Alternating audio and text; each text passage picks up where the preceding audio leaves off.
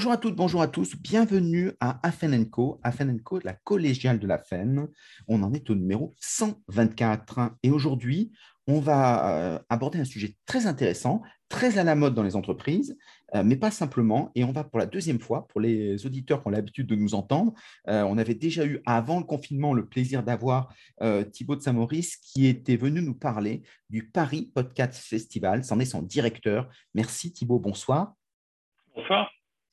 Eh bien, on va démarrer de suite en disant le Paris Podcast Festival qui a eu lieu en octobre euh, à la Gaîté Lyrique, comme euh, chaque année quand c'était possible. Comment ça s'est passé? Eh bien, ça s'est bien passé. Euh, effectivement, c'était il n'y a pas si longtemps, du 14 au 17 octobre dernier. voilà, sur ces quatre jours, on a accueilli cette année plus de 6500 visiteurs. Donc voilà, il faut rappeler que c'était la, quatrième édition, donc c'est encore un jeune festival.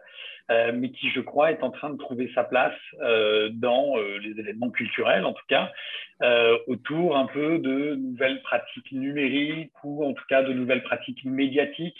Ça qui est intéressant avec le podcast, c'est que on est à la fois sur quelque chose qui est très contemporain et lié à des, nouveaux usages, et en même temps, on retrouve quelque chose de cette expressivité qu'il y avait euh, euh, il y a une vingtaine d'années avec euh, le foisonnement et l'émergence des blogs, par exemple. C'est-à-dire qu'il y a, voilà, pour les, les, plus anciens d'entre nous, il y a une vingtaine d'années, c'était voilà, avec Internet, chacun avait envie de s'exprimer, de, de, lancer son blog, et on retrouve un petit peu cette énergie aujourd'hui dans le podcast, avec beaucoup d'indépendants aussi qui, qui, se lancent et qui veulent euh, voilà, prendre la parole euh, sur ce registre-là du podcast. On, en reparlera sans doute tout à l'heure, mais avec aussi beaucoup euh, de bénéfices par rapport au, au, blog dont je, je, je parle à l'instant. Euh, parce que tout simplement, en fait, le choix de l'audio, c'est faire le choix d'un média, d'un contenu, d'un programme euh, qui va pouvoir nous accompagner euh, dans le reste de nos activités. Et donc, c'est finalement quelque chose qui s'intègre extrêmement bien à l'ordinaire de nos existences.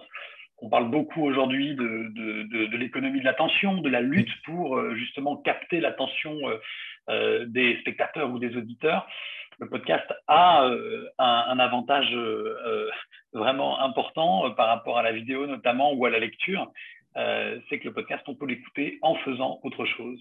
Oui, c'est ça le grand secret. Hein. Donc, donc ça, c'est pratique. Et quand il y a quelque chose qui nous intéresse, on peut interpeller en se disant, tiens, je reviens en arrière pour me dire ça, c'était comment. Donc ça, c'est vraiment top. Ça correspond bien à nos modes, à nos usages qui sont contemporains. Les gens hyperactifs, ça leur permet de faire quelque chose. et particulièrement sur les transports, oui, alors c'est vrai qu'on se rend compte que de manière générale, hein, nous, chaque année, on, enfin, depuis trois ans, avec l'Institut CSA, qui est partenaire de, du Paris Podcast Festival, on publie une annonce sur une annonce, une étude, pardon, sur euh, qui s'intitule Les Français, le podcast natif, et, qui permet un peu de, de connaître, euh, de mieux connaître les usages euh, et l'expérience que les gens font avec le podcast. Et il est vrai que, alors pas seulement les transports, mais la mobilité en général, euh, au sens où ça peut être aussi bien euh, d'aller se promener à pied, ça peut être aussi bien de faire un voyage avec ses enfants, de prendre le métro, le RER e ou le train. mais voilà, c'est la mobilité en général est une situation d'écoute vraiment particulière. C'est vrai. Et, alors, tu parlais de, de, gens hyperactifs qui voudraient effectivement aussi, comment dire, rentabiliser presque leur temps de balade ou leur temps de sport, etc on se rend compte en fait qu'il y a aussi un usage qui est exactement l'inverse, euh, c'est-à-dire de gens qui au contraire veulent ralentir, euh, c'est-à-dire veulent euh, pouvoir choisir justement les contenus auxquels ils vont prêter attention, qui veulent pouvoir maîtriser le temps, le moment de l'écoute, hein, par opposition à une matinale de radio par exemple, qui va être entre 7h et 9h, qui veulent aussi pouvoir mieux sélectionner euh, le, le, le, contenu de ce qu'ils vont écouter. Euh, et donc, en fait, ce qui est intéressant, et c'est à mon avis en ça où aujourd'hui on arrive à une forme de maturité et où le podcast devient une authentique pratique culturelle, c'est qu'il se prête finalement à différents types d'appropriation, à différents types d'usages. Euh, il est certain que pour ceux qui ont une grande appétit, une grande faim euh, de contenu, d'information, de divertissement, de documentaire, de, fiction, bah, il y a une ressource très très très très large. Et pour ceux qui, au contraire, veulent plutôt sélectionner, plutôt entrer dans un rapport euh, presque individualisé avec le podcasteur ou la podcasteuse euh, sur, le, sur un registre ou un thème qui les intéresse, eh bien, ça s'y prête aussi. Est-ce que ça veut dire que, comme précédemment, ce sont plutôt les, les, les catégories socio-professionnelles plus qui pratiquent ou est-ce qu'il y a une popularisation des podcasts? Alors, il y a euh, un noyau dur et puis il y a euh, une, sorte de, halo euh, tout autour de ce noyau dur. Le noyau dur des auditeurs de podcast aujourd'hui, ce sont effectivement euh, des Français qui ont plutôt moins de 35 ans, qui habitent plutôt dans le centre des grandes villes, qui sont plutôt plus diplômés que la moyenne et surtout, en fait, c'est pas tellement le diplôme qui compte, mais surtout le fait que ce sont déjà de grands usagers du numérique, euh, pour euh, l'information, le divertissement, euh, l'apprentissage. voilà. Ce sont de grands consommateurs aussi de médias, mais aussi ce sont ceux qui sortent le plus, qui ont le plus de, se rendent au plus, plus d'événements culturels. Enfin voilà. En fait, on se rend compte que le profil sociodémographique des, des, des auditeurs de podcast, c'est un peu, c'est comme ça que je les appelle. Alors, c'est un peu les gagnants de, la révolution numérique et de la pratique culturelle.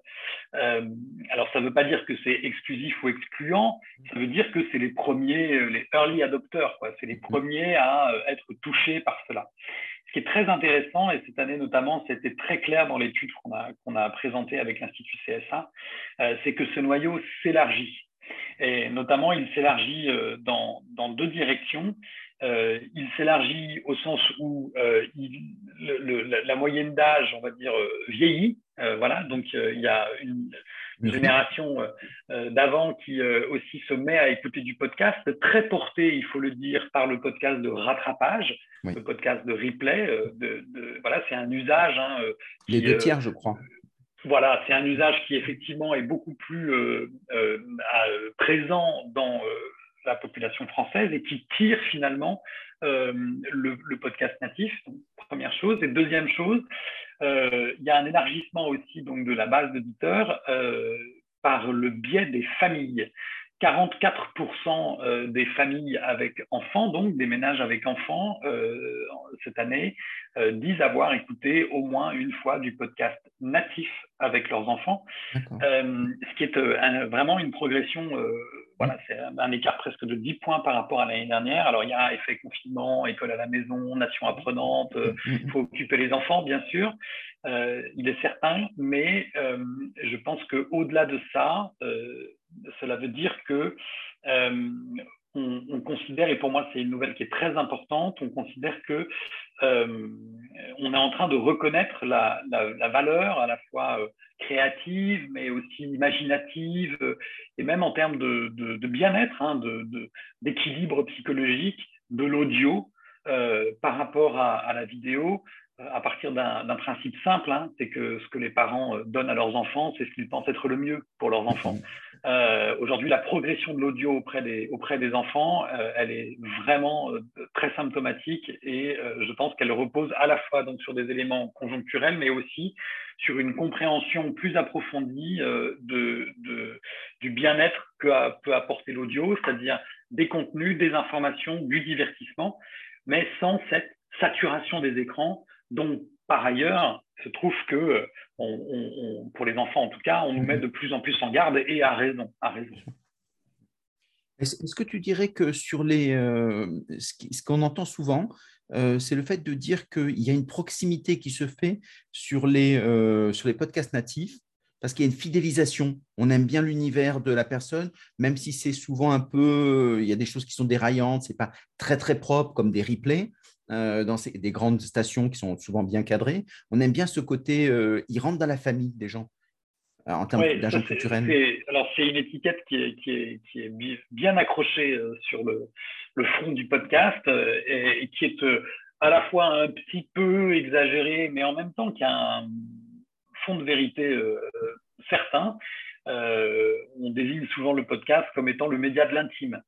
Euh, c'est-à-dire à la fois par les contenus euh, et les sujets, les thèmes qu'il aborde.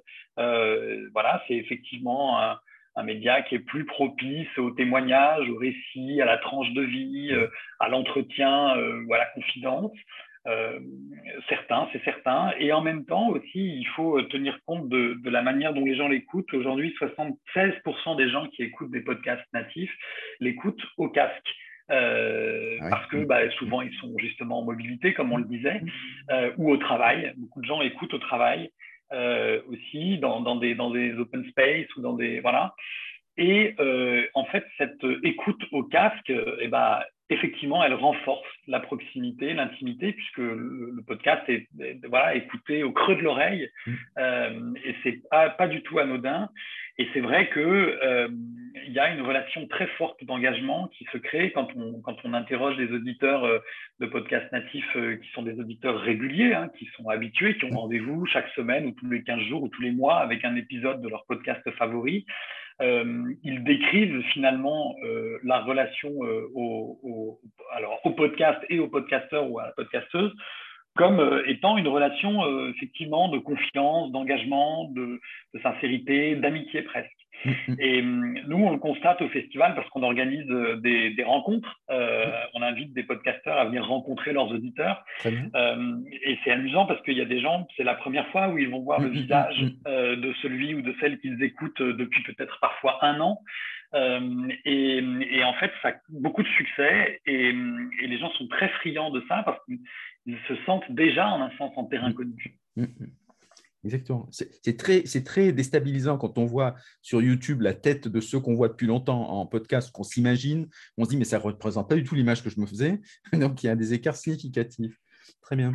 Euh, sur les producteurs de podcast, est-ce qu'il y a des innovations euh, euh, significatives qui ont eu lieu? Alors, un des sujets dont on a parlé, qui est encore vraiment, comment dire, émergent, hein, euh, c'est euh, la production de, podcasts exclusifs, originaux, dédiés à une offre payante. Euh, parce que Apple Podcast a, lancé une offre, une offre payante, Spotify y réfléchit. Il existait déjà des opérateurs type Audible ou la plateforme Sibel en France qui proposaient des podcasts, un catalogue en fait de contenu audio ou de podcasts ou de séries audio, enfin ça dépend comment ils les appellent, mais en tout cas de l'audio à la demande est payant. Et, euh, et, le fait que Apple euh, s'y lance et que, et que Spotify y réfléchisse, c'est bien. C'est-à-dire que c'est Apple qui, crée des podcasts qui sont payants ou c'est on crée des podcasts nous-mêmes qu'on peut faire euh, monétiser?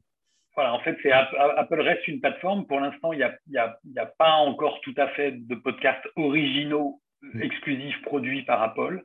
Ça, c'est dans les tuyaux. Mm, mm. Euh, mais euh, non, l'idée, c'est de dire que, en fait, sur Apple Podcast, jusqu'à présent, voilà, j'avais tous mes, podcasts et j'avais ma bibliothèque et je pouvais y accéder gratuitement, etc. En fait, euh, Apple a fait une mise à jour de l'appli qui permet, en fait, euh, aux podcasteurs de mettre en ligne un contenu euh, payant auquel on accède quand on, en fait, en payant, comme quand il y a des achats intégrés dans des applis, quoi. Oui, très bien. et donc, donc ça, c'est un peu une innovation.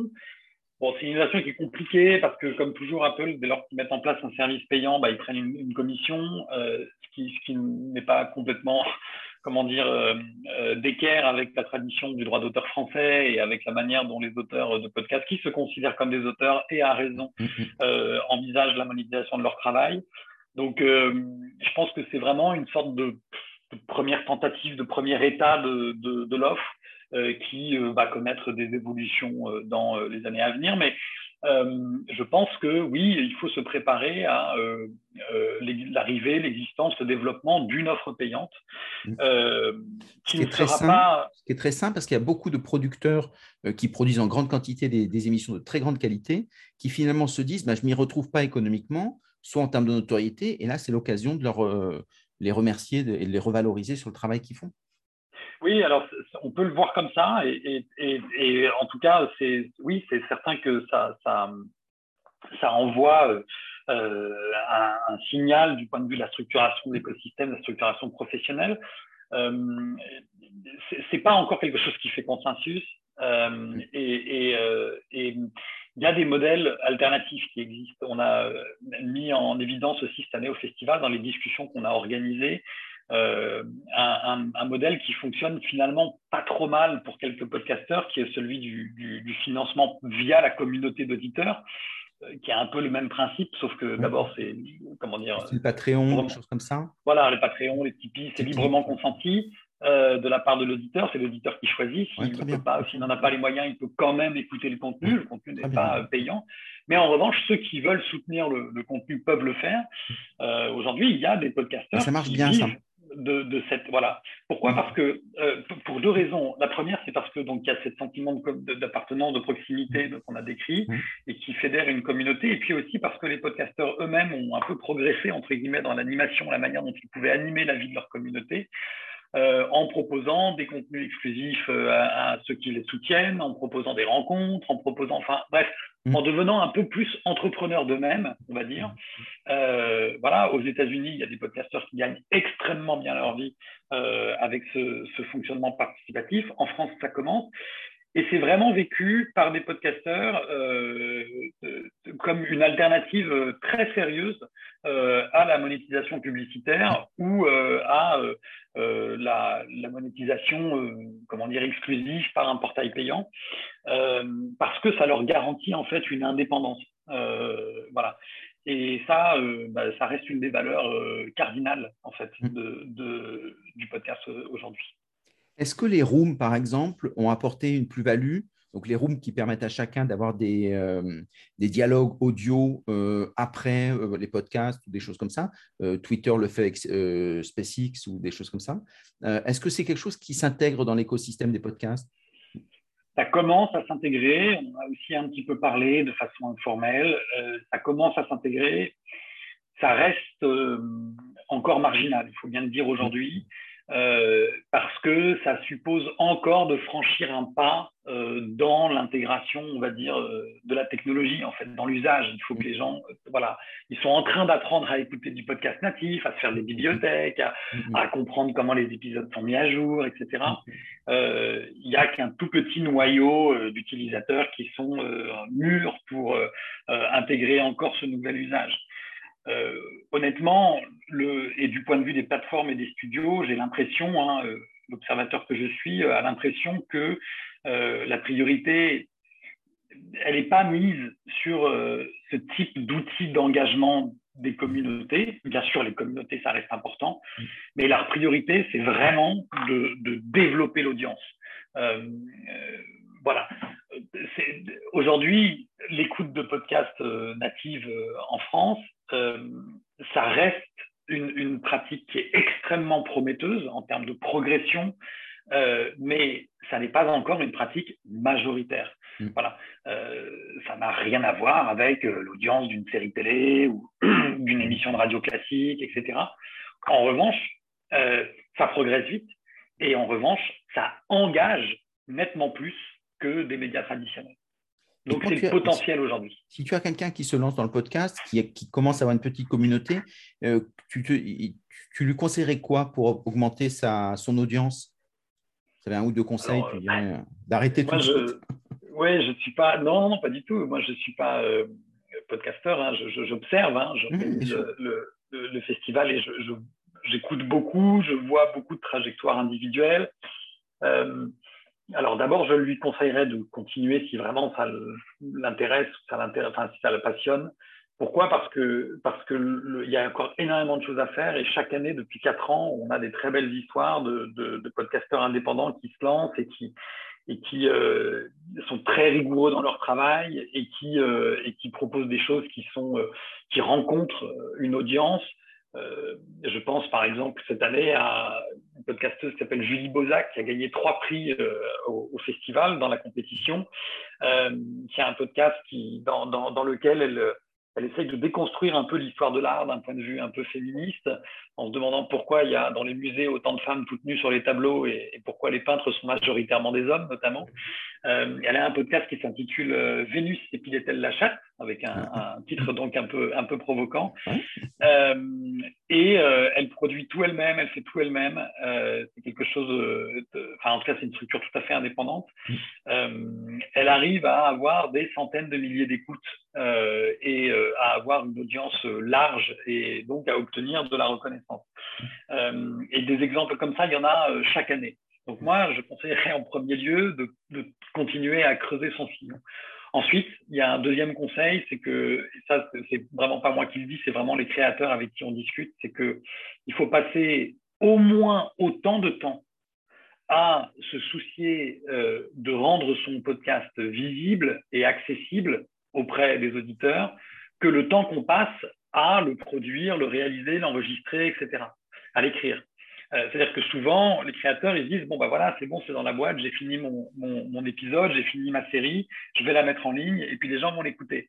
Ah non, en fait, euh, vu les dizaines de milliers ou centaines de milliers de podcasts qu'il y a et qui sont accessibles, euh, au contraire, une fois qu'on a fini d'enregistrer, euh, qu'on a fini de mixer, que le fichier est prêt, ben en fait, c'est là que tout commence.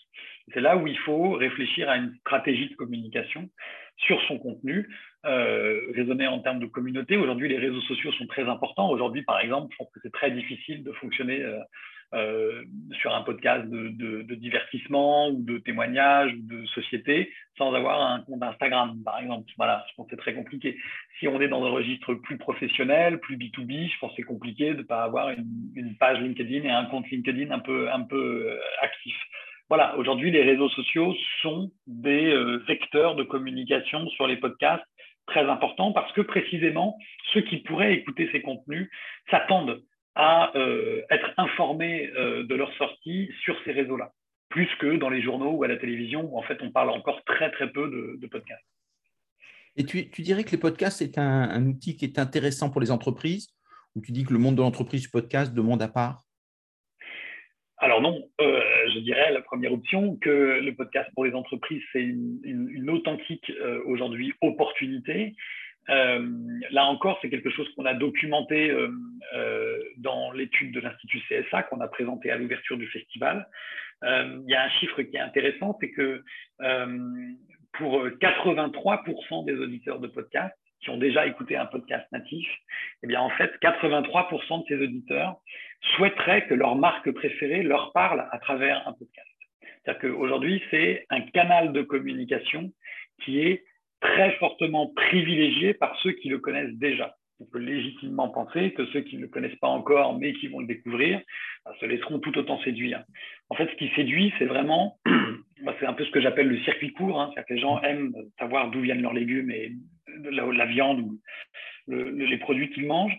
Euh, je pense qu'aujourd'hui, les gens ont le souci euh, aussi du circuit court en termes d'information, d'apprentissage ou de divertissement. Euh, ça ne veut pas dire qu'ils n'ont plus envie de regarder Netflix, ça veut dire qu'ils ont envie de regarder Netflix ou Prime, ou mm, mm. OCS, enfin voilà, les plateformes de streaming vidéo. Et ça veut dire aussi qu'ils aiment bien aussi euh, avoir l'impression d'avoir des, des, contenus qui sont euh, euh, directement construits et, et, écrits pour eux, pour leur centre d'intérêt. À partir du moment où ça respecte les codes du podcast et c'est pas du matraquage publicitaire, etc. Donc, pour répondre à la question, je pense que oui, c'est une vraie opportunité aujourd'hui. Aujourd'hui, je pense que les marques doivent développer euh, une stratégie de, marketing audio, en fait. Mhm. Alors, elles le font, beaucoup le font déjà. Et dans cette euh, stratégie marketing audio, euh, il y a la question du podcast qu'il faut se poser. alors, évidemment, comment dire, l'idée, c'est pas de dire on va faire un podcast parce qu'il faut faire un podcast parce que tout le monde fait du podcast, comme à une époque on disait on va faire une web série parce que tout le monde fait web série ou comme à l'époque encore, on disait on va faire un lip dub pour nos cartes de vœux parce que tout le monde fait un lip dub pour souhaiter la bonne année, etc. C'est-à-dire qu'il faut évidemment dépasser euh, l'effet de mode euh, et l'effet un peu moutonnier. Voilà, mm-hmm. c'est exactement ça en fait. C'est exactement ce point-là. C'est-à-dire qu'en fait, la question n'est pas de dire il faut faire un podcast parce qu'il faut faire un podcast. La question, c'est de dire quel type de conversation on a envie d'engager avec euh, notre audience et sur quel sujet, sous quelle forme euh, on va être, euh, ça va être intéressant d'engager la conversation et de dire quelque chose. En fait, vraiment, moi, je suis convaincu, et j'ai aussi beaucoup de podcasts qui sont des podcasts de marque, entre guillemets, et, je me surprends parfois, en fait, à, oublier quasiment que c'est, entre guillemets, une marque à produit, tout simplement parce que ce qu'on me raconte est intéressant. Euh, et, donc, c'est vraiment la prime euh, au contenu, la prime euh, à, la thématique de la discussion, à l'authenticité de la parole. voilà, donc il y, a, une vraie opportunité pour les marques de prendre la parole sur ce sujet-là. Et en plus, c'est un, outil de communication dont les coûts sont inférieurs à d'autres outils, notamment des outils vidéo. Ça ne veut pas dire qu'ils sont nuls, mais ça veut dire qu'ils sont inférieurs et qu'on peut avoir des résultats assez intéressants tous ceux qui ont du corporate branding, c'est l'occasion de faire de l'entreprise une marque interne pour que les gens s'y reconnaissent et puis leur donner la parole, tout simplement. C'est aussi des, paramètres importants parce qu'ils aiment bien, euh, tout le monde aime bien savoir que c'est celui du service d'à côté, qu'est-ce qui devient, qu'est-ce que, voilà, quand ils sont pas. Et tout ça, ça donne de la vie à condition, comme tu le disais très justement, que ce soit écrit et que ce ne soit pas fait juste pour occuper le temps d'antenne, mais qui est un message, qui est une, ligne éditoriale, comme dans n'importe quel podcast, et des, prises de parti. Donc, ça, c'est intéressant. Tu dirais que ce qui marche le mieux, pardon, juste, ouais, ce qui marche le mieux, tu vois, de ce point de vue-là, justement, c'est aujourd'hui, ce qui marche le mieux, c'est vraiment des collaborations dans lesquelles euh, des entreprises, ou bien via leur agence de communication, ou bien en direct, font appel à des, à des auteurs et des autrices de podcasts ou des studios euh, indépendants euh, qui créent des podcasts toute la journée, dont c'est le métier, etc. Et ce qui marche le mieux, c'est quand il y a des collaborations comme ça. Euh, parce que d'un côté, il y a des auteurs, des autrices, euh, des, des, producteurs qui maîtrisent complètement les codes du podcast et qui du coup s'assurent que le contenu qui va être fabriqué pour la marque euh, bah, coche les cases, euh, mmh. coche les codes du, du, podcast. Et de l'autre côté, du coup, bah, il y a une marque qui est obligée de se challenger un petit peu avec un interlocuteur extérieur sur justement les sujets et, et, et les thématiques qu'elle veut aborder. Ça, aujourd'hui, c'est vraiment ce qui fonctionne le mieux. En plus, c'est cool, ça donne du travail à toute une nouvelle génération d'auteurs et d'autrices. Euh, donc, et si on veut les rencontrer, ces auteurs, il n'y a pas d'annuaire euh, des podcasteurs? Non, il n'y a pas. Non, non, il n'y a pas d'annuaire. Alors, on vient au Paris Podcast Festival, puisqu'on a une première journée. euh, la première journée de notre festival s'appelle le marché du podcast, justement, et c'est une journée qui, est, euh, qui, a, qui, a, pour fonction d'organiser la rencontre euh, entre, justement, les annonceurs, les agences de communication, les studios, les acteurs indépendants, euh, les plateformes, mmh. les régies euh, puisque tout ça est, est, est lié. Euh, mais bon, ça c'est une fois dans l'année. Donc euh, le, reste du temps, euh, bah, il faut en fait la meilleure manière de, savoir quel type de studio ou quel type d'auteur on veut solliciter, en fait, c'est d'aller se plonger dans euh, euh, la jungle des, podcasts qui sont créés, d'écouter et de voir voilà qu'est-ce qui quel, style nous intéresse ou retient notre attention. Une fois qu'on l'aime bien, bah, finalement, on, peut savoir un peu leur, code de fonctionnement et après, on l'adapte culturellement à ce qu'on a à dire. Et ça, c'est toute la collaboration que tu disais. Euh, parce que mmh, c'est quand on a l'outil, euh, encore faut-il avoir le message. Et donc, c'est très bien. Est-ce que tu dirais que le podcast en formation, euh, ça a du sens? Oui, alors c'est vrai que c'est une offre qui a, a, surgi peut-être il y a je dirais, moi j'en ai entendu parler il y a deux ans à peu près, euh, c'est-à-dire le fait de d'accompagner, alors ça ne peut pas se substituer entièrement à un, un, dispositif de formation, mais ça peut venir le compléter, le prolonger.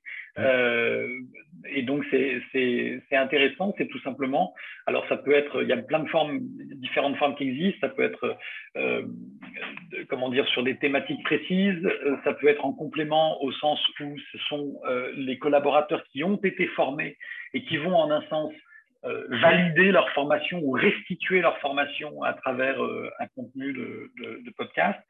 Euh, je pense qu'il y, a, une, plateforme qui, s'est un peu spécialisée là-dedans. C'est celle de Pierre Denis qui s'appelle Toutac et qui développe pas mal de contenu comme ça à destination interne en fait des entreprises et euh, qui fait même des podcasts assez euh, originaux, puisqu'ils font même de la fiction à visée formative, euh, donc un peu, de, dans la, un peu dans la, la, la lignée un petit peu de, de, de, du coaching narratif ou du développement euh, narratif, etc. Et c'est euh, vraiment intéressant à écouter euh, et c'est des pratiques voilà, qui, qui, vont se développer. Je pense qu'elles vont entrer dans les usages. Elle, ça va comment dire, faire partie euh, des dispositifs, euh, enfin des moyens qui sont euh, à disposition dans les dispositifs de formation. C'est très intéressant pour les enseignements, donc toutes les connaissances, parce que finalement, quand je veux connaître une culture, si par exemple le podcast, ça m'intéresse, je vais regarder des podcasts de tech, et puis je vais entendre des gens qui vont parler, qui vont avoir des problématiques, et je vais m'acculturer à leur façon de parler du problème, mettre en forme les mots, et donc ça me permet moi de découvrir des univers complets avant même de faire une formation donc, en termes d'enseignement, le podcast est hyper intéressant parce qu'on ne voit pas la personne. Ça permet de mieux s'approprier l'idée. Et donc, ça permet de mieux réfléchir par rapport à YouTube, par exemple. Ouais, et puis ça accompagne aussi assez bien des programmes de formation interne. Je pense par exemple, euh, j'avais discuté avec les gens de chez Danone qui ont un programme de formation interne qui s'appelle le programme EVE, je crois, et qui euh, est un programme qui euh, essaye de, de, un peu casser les plafonds de verre qui, qui, qui, se présentent pour les, les, les, femmes managers ou cadres dans les équipes, etc. et donc il y a tout un programme annuel avec des ateliers, des conférences, etc. Bon. Et bien en fait, tout ça, ils l'enregistrent, ils le montent et ils en font en fait un, un flux podcast qui permet euh, à ceux et celles qui n'étaient pas présents le jour J ou aux nouveaux collaborateurs qui rentrent dans l'entreprise finalement que de pouvoir accéder à cette bibliothèque de, de témoignages, de connaissances certes, mais aussi de témoignages. Euh, et donc c'est une façon aussi pour, euh, pour des entreprises de se poser la question, euh, alors j'ai employé un, un, mot un peu compliqué, mais un peu de, de, de la patrimonialisation en fait, euh, de, de, leur, euh, de leur culture d'entreprise, de son archivage, de son accessibilité aux nouveaux collaborateurs. et donc, je trouve que c'est un, format qui, de ce point de vue-là, est vraiment intéressant. Complètement. Et dans ce que, pour les, auditeurs qui nous entendent, toutes les pédagogies inversées, quand on a cette bibliothèque de podcasts, ça permet de façon, suivant les parcours et l'individualisation des parcours, ça permet de choisir quand on, a, on accumule justement tous ces podcasts et ça permet de créer des parcours apprenants euh, hyper intéressants avant de rentrer dans, le présentiel. Donc, c'est vraiment mmh. un, outil passionnant. Euh, si tu avais un responsable de formation qui veut se lancer aujourd'hui dans le podcast, qui connaît rien du tout, euh, tu lui dirais que ça vaut la peine de soit de travailler avec un prestataire. Est-ce que s'il a envie de se dire, je me lance dans le podcast, j'ai des formateurs, je veux faire en sorte qu'ils soient opérationnels, comment est-ce qu'il s'y prend? Euh, alors, oui, il peut toujours euh, faire appel à un prestataire s'il en a les moyens, euh, c'est sûr. Sinon, il existe aussi, il faut regarder, mais il existe quelques. Il peut lui-même se former, en fait. il, y a des, il y a des formations, en fait, pour créer son podcast aujourd'hui qui existent. Alors, il y en a qui sont privés, il y en a qui sont euh, euh, plutôt associatives ou collaboratives. Il y a voilà, différents formats qui existent. Euh, et en plus, c'est des formations qui, pour certains, peuvent bénéficier des congés individuels de formation, enfin des choses comme ça, et qui peuvent entrer dans le. Voilà, qui peuvent recevoir des financements. Je pense par exemple à, à, à Elson. qui, qui, qui, qui euh, propose comme ça des, des, des, des formations euh, donc, euh, c'est le nom de. Donc, c'est... c'est le nom de, la, de l'entreprise. C'est à la fois en fait de la curation de podcast et aussi des dispositifs de formation, ELSON. Mm. Et, et, donc, euh, voilà, ça, ça accompagne à la création, mais il y en a plein d'autres. voilà, il y en a plein d'autres. Donc, ça, c'est, donc, il peut faire appel à un prestataire, il peut lui-même décider de se former. Il peut sinon essayer de se, de se lancer seul Aujourd'hui, il y a des trucs qui sont très bien. Euh, je veux dire, il y a des chaînes YouTube avec des tutos sur comment est-ce que quel euh, matériel il faut avoir, euh, à quoi il faut penser. il peut se rapprocher aussi des hébergeurs. Je pense à des hébergeurs comme Ocha, par exemple, qui a une, un, un, onglet qu'ils appellent l'Académie au chat sur leur site internet, en tout cas, où il y a mm. plein de, de, de, conseils pour se lancer, etc. Donc, on peut trouver, comme, comme pour plein de sujets, en fait, sur Internet, il y a beaucoup de ressources aujourd'hui. Mm. Il faut y passer du temps. Donc, c'est possible. Euh, et après, ce que, je, ce que je lui conseillerais, c'est vraiment d'avoir de, écrit quelque chose, d'avoir vraiment une sorte de plan. Et de, voilà. Au fond, euh, tout à l'heure, au tout début de la conversation, on parlait du blog. Euh, je pense que euh, le podcast a plus à voir avec euh, l'écriture euh, qu'avec la production audiovisuelle, en fait. Voilà. D'ailleurs, c'est amusant, mais on parle vraiment de, bibliothèque hein, de podcasts mmh. sur les applis et les plateformes. et donc, je, crois vraiment que la démarche, c'est comme si on voulait lancer un blog avec une ligne éditoriale, avec un format de billet. c'est presque comme si on, on, voulait voilà, écrire une brochure avec des chapitres, avec voilà je crois qu'il faut vraiment euh, envisager l'écriture et la préparation de son podcast comme un travail vraiment d'auteur, un travail d'écriture, plus que comme un travail de production audiovisuelle où euh, on aurait l'impression de se noyer sur des questions techniques, de cadrage, de mise en scène, de, de, de, de mixage, etc. Bien sûr que cette dimension-là, elle est importante, mmh. euh, évidemment, mais elle est beaucoup plus, finalement, on résout déjà pas mal de difficultés quand on a écrit précisément son projet. Et, on se lance, comme ça on s'aperçoit que finalement, euh, quand on intellectualise, il y a beaucoup de choses, et puis quand on fait, on s'aperçoit que ce n'est pas si compliqué que ça. Le tout, c'est de franchir le pas. Exactement. Et puis par exemple, si on se dit, ah bah tiens, j'ai une idée, je vais faire euh, des, entretiens avec des personnalités un peu inspirantes euh, ou des personnalités. Je vais révéler la diversité des métiers d'une entreprise, par exemple, en faisant 10 entretiens de, métiers un peu, un peu différents, un peu étonnants qu'il y a dans cette entreprise et que les gens ne soupçonnent peut-être pas. Ok, super idée, très bien. Euh, maintenant, un entretien de 10 minutes, ça se prépare en fait. C'est-à-dire pas, on n'ouvre pas son micro en disant bonjour, est-ce que tu peux nous expliquer ce que tu fais en fait? En fait, il faut préparer avec un, un, conducteur de questions, avec euh, en fait aussi une réflexion sur euh, les questions qu'on veut poser et qu'on va, va, choisir en fonction des buts qu'on veut atteindre, etc. Mm. Euh, et donc tout cela, ça, voilà, ça s'écrit, ça se prépare. Donc parfois les podcasts qui sont entre guillemets un peu moins bien, aussi bien dans le monde de l'entreprise qu'en dehors, hein, c'est les podcasts dont on sent que on a ouvert le micro et puis qu'on attend de voir ce qui se passe. Quoi. on sent que c'est pas complètement maîtrisé de ce point de vue-là. Et c'est vrai que dans la relation qu'on décrivait tout à l'heure, du fait qu'on va accorder de l'attention quand même à ce contenu, euh, ben, en fait, euh, on est tous pareils. Hein. C'est-à-dire qu'on accorde d'autant plus facilement notre attention euh, qu'on a l'impression que notre attention, eh ben, elle est considérée en fait. Mmh. Exactement. Et, c'est tout l'intérêt aussi de ce qu'on appelle la contagion émotionnelle, qu'on retrouve en présentiel ou qu'on retrouve dans les vidéos. C'est quand on a de l'énergie et qu'on prend plaisir à partager avec quelqu'un, comme c'est le cas ce soir avec toi. Dans ces cas-là, on espère que ça se voie et ça, s'entende. Et dans ces cas, et les gens sont très friands de se dire il se passe quelque chose, je suis là et ça m'intéresse. Et si on le fait en dilettante, euh, finalement, en disant bon, bah, je, questions, je pose mes questions qui ont déjà été préparées, ça se sent et finalement, c'est pénible pour tout le monde. Ouais, et puis je crois qu'il faut, il faut aussi, euh, euh, il faut, enfin, il faut essayer justement de comprendre que euh, il y a aujourd'hui une offre qui est vraiment très très large. Mm. voilà, si je m'intéresse à n'importe quel sujet, je sais pas moi, l'automobile, l'horlogerie, l'écologie, la politique, l'éducation de mes enfants, etc. Le confinement a augmenté l'offre? Le confinement a augmenté l'offre, mais de tous les contenus en fait. Ouais, de, voilà. Euh, bon, quel que soit le sujet aujourd'hui auquel je m'intéresse, j'ai pléthore de contenu. Mm. Et donc, au fond, euh, je crois vraiment que, que y a une, on doit avoir une sorte de responsabilité qui est de se dire, au fond, qu'est-ce que moi je veux apporter à cette conversation-là, à ce débat-là?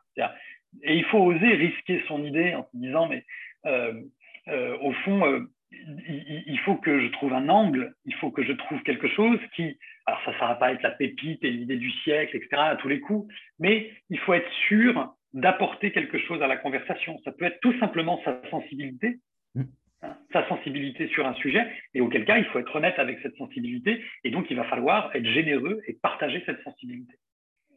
Exactement. Bah, je trouve que c'est très beau pour terminer. On termine sur la générosité.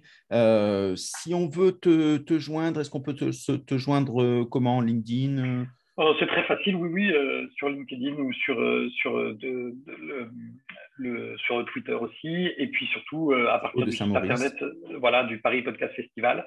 Il y a mes coordonnées, il y a un mail de contact aussi. Moi, je vous conseille, euh, je, fais un peu la promo, mais je vous conseille de, vous abonner euh, euh, au réseau du Paris Podcast Festival ou à notre newsletter. alors, le réseau, ça permet de faire quoi? Alors, plutôt à nos réseaux, en fait, LinkedIn, Instagram ou Twitter, en fonction de ce que vous préférez. Parce qu'on partage, en fait, tout au long de. Alors, tout, au moment du festival, bien sûr, beaucoup de choses, mais tout au long de l'année, on partage euh, des infos, euh, des chiffres, euh, des données. Alors, on recommande pas des podcasts, on est neutre, mais on partage, voilà, des, on est en veille en fait toute l'année. On a aussi, mmh. voilà, parfois des, des, des, confidences, un peu des insights de, de, de, des partenaires qui nous accompagnent dans cette aventure et qui sont les plateformes, les studios, etc.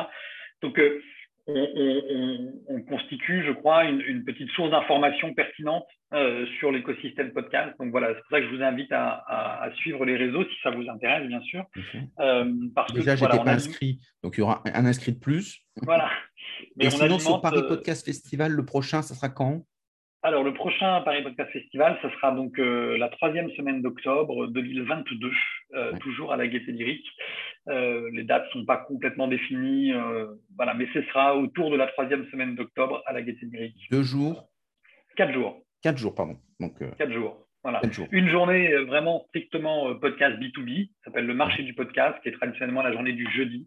Et puis ensuite, vendredi, samedi, dimanche, trois journées gratuites, ouvertes à tous, grand public, qu'on soit auditeur, auteur, euh, euh, producteur, euh, simple curieux. Avec des stands, des conférences aussi? Alors, pas vraiment des stands au sens, c'est pas un salon professionnel, c'est vraiment un festival qui se passe à la rencontre des contenus et des auteurs.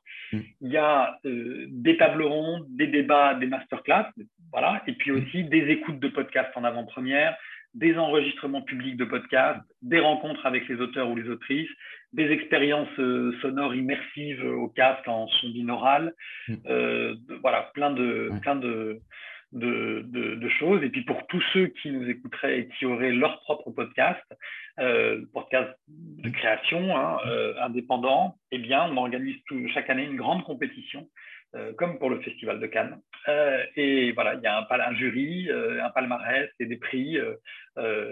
pour, et, encore une fois, j'invite tous ceux qui sont curieux à aller voir sur notre site. Il y a le palmarès de cette année. Qui est, il y a neuf podcasts qui ont été récompensés, qui sont des petites pépites et que je vous invite vraiment à écouter. Très, très bien. Ben, passionnant, d'autant plus qu'il y a de plus en plus d'organismes de, formation ou d'experts qui se lancent dans le podcasting. Et donc, c'est très intéressant parce que bah, ça sera l'occasion de se faire connaître et d'avoir une renommée euh, nationale, euh, pas encore internationale, avec le Paris Podcast Festival. Vous avez des partenariats? alors, euh, on, y travaille. En fait, il y a une première dimension internationale, c'est que nous, depuis quatre ans, dès, le début, en fait, on, on fait la place, on donne de la voix, on fait écouter des podcasts francophones, d'expression francophone. Donc, euh, partout dans le monde, du Canada, du Sénégal, du, Bénin, de, Suisse, de Belgique, euh, voilà, il y a euh, des, podcasts qui sont ou bien dans la compétition, ou bien dans la programmation. et ensuite, oui, il y a des, des podcasts festivals, d'ailleurs beaucoup en Europe et puis aux États-Unis, en Amérique du Nord, etc avec lesquels on discute. Euh, ce qui est un petit peu compliqué, euh, c'est que il y a la barrière de la langue. En fait, on ne sous-titre pas un podcast. Mm. Euh, donc, il y a des gens qui sont tout à fait capables d'écouter un podcast en anglais. Mm. mais il est vrai que on va plutôt parler d'adaptation, plutôt de, de, voilà, de, partenariat au sens d'adaptation pour traduire des formats et les adapter en français plutôt que pas doubler. Enfin, le voice-over, c'est c'est vraiment pénible à écouter en fait. Donc euh, on perd beaucoup d'auditeurs. Très bien. Donc c'est passionnant. En tout cas, il y a un lieu où il faut être. C'est le, euh, le la cinquième édition du Paris Podcast Festival. Donc je vous invite tous à, venir. Et puis euh, donc j'irai parce que j'y suis pour l'instant jamais passé. Donc j'ai beaucoup entendu. Et puis on a eu l'occasion d'échanger, mais je, passerai cette fois-ci. Avec joie, avec joie. Le faire. Et, mais en cocher, voilà, cocher, cocher cette semaine-là sur vos agendas octobre 2022. Tip top. Merci beaucoup. À très bientôt Thibaut. Merci Stéphane. Bye bye.